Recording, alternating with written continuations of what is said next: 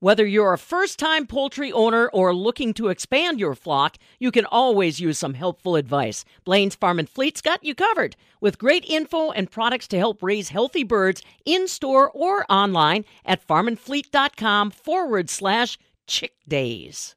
Tractor and machinery safety courses are in full swing, and there could be some changes to the program this year. For the Midwest Farm Report, I'm Allison Lund. Heidi Johnson is the Agriculture Institute Director with UW Extension, and she outlines the tractor safety program while highlighting some changes. The Youth Tractor and Machinery Safety Program is the way that youth get certified to be able to drive on the road. And so it, Wisconsin is actually the only state that certifies 12 and 13 year olds. Uh, most states they start certifying at 14, but Wisconsin has a little bit younger. So the program generally has uh, youth from 12 to 16 that uh, take it.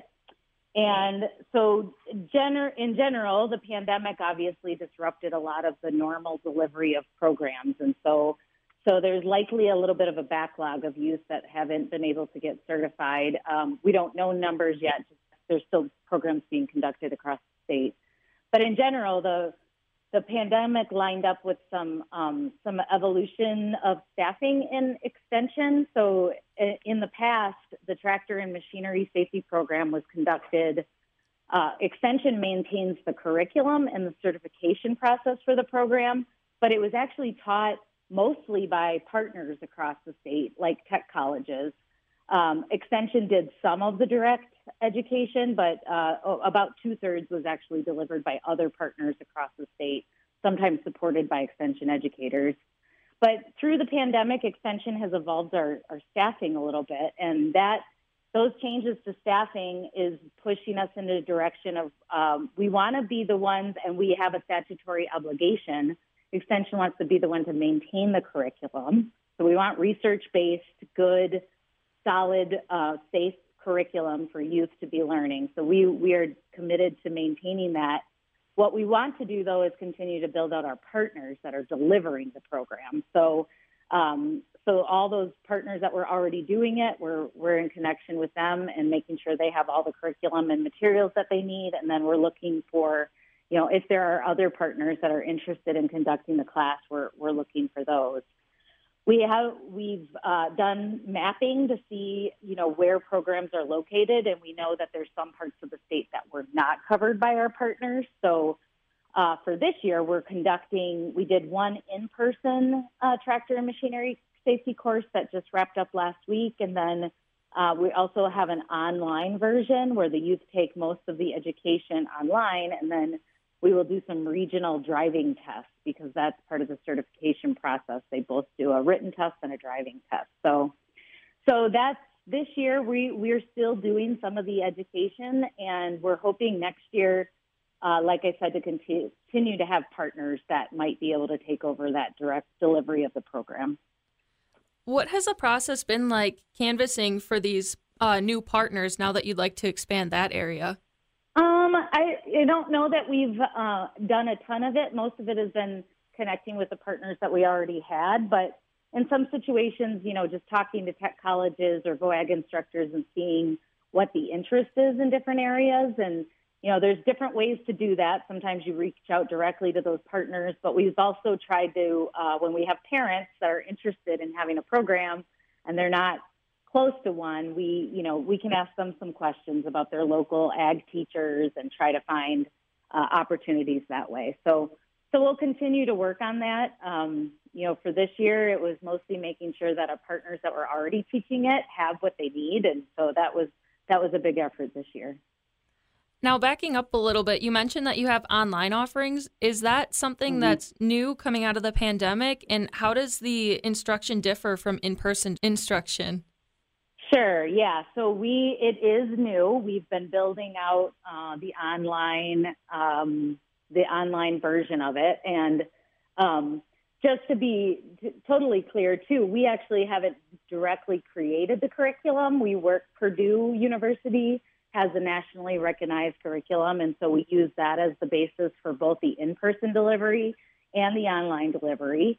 Uh, so we that that will be the basis for the online course.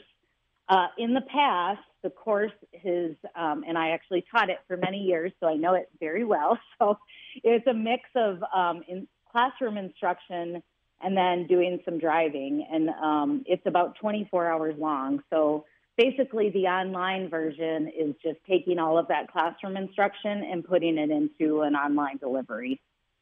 Do you find that the online option might make it easier for students in areas that aren't as serviced to be able to take this class?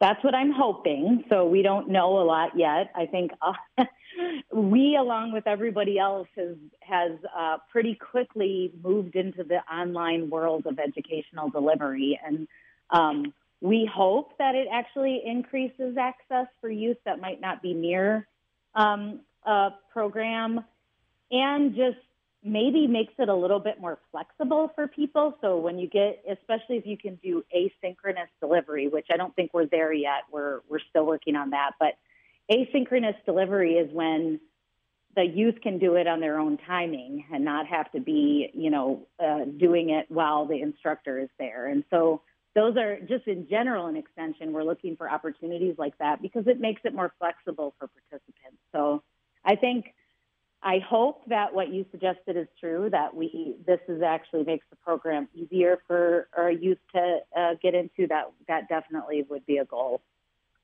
And I'm sure that as you move into that space, many students will be appreciative of the opportunity to take the class uh, whenever and wherever. I know that you said mm-hmm. you don't have exact figures on enrollment, but we're in a, a time of labor shortages. And I know that many mm-hmm. teens and young adults are seeking out jobs and they're really putting themselves out there. So, how do you see that playing mm-hmm. into younger students now taking the course because they might have uh, jobs on the farm somewhere? Yeah, that's a good question. I hadn't really considered that. I mean, I, yeah, I don't have any data or figures to support anything. I mean, I think what you suggested makes sense that there might be, there may be some 14 and 15 year olds that are really interested in farm employment and they might be driven in that direction. But I'm, we're not uh, far enough along for me to be able to give you data to support that. Now, moving forward, what is the ultimate goal with the safety courses?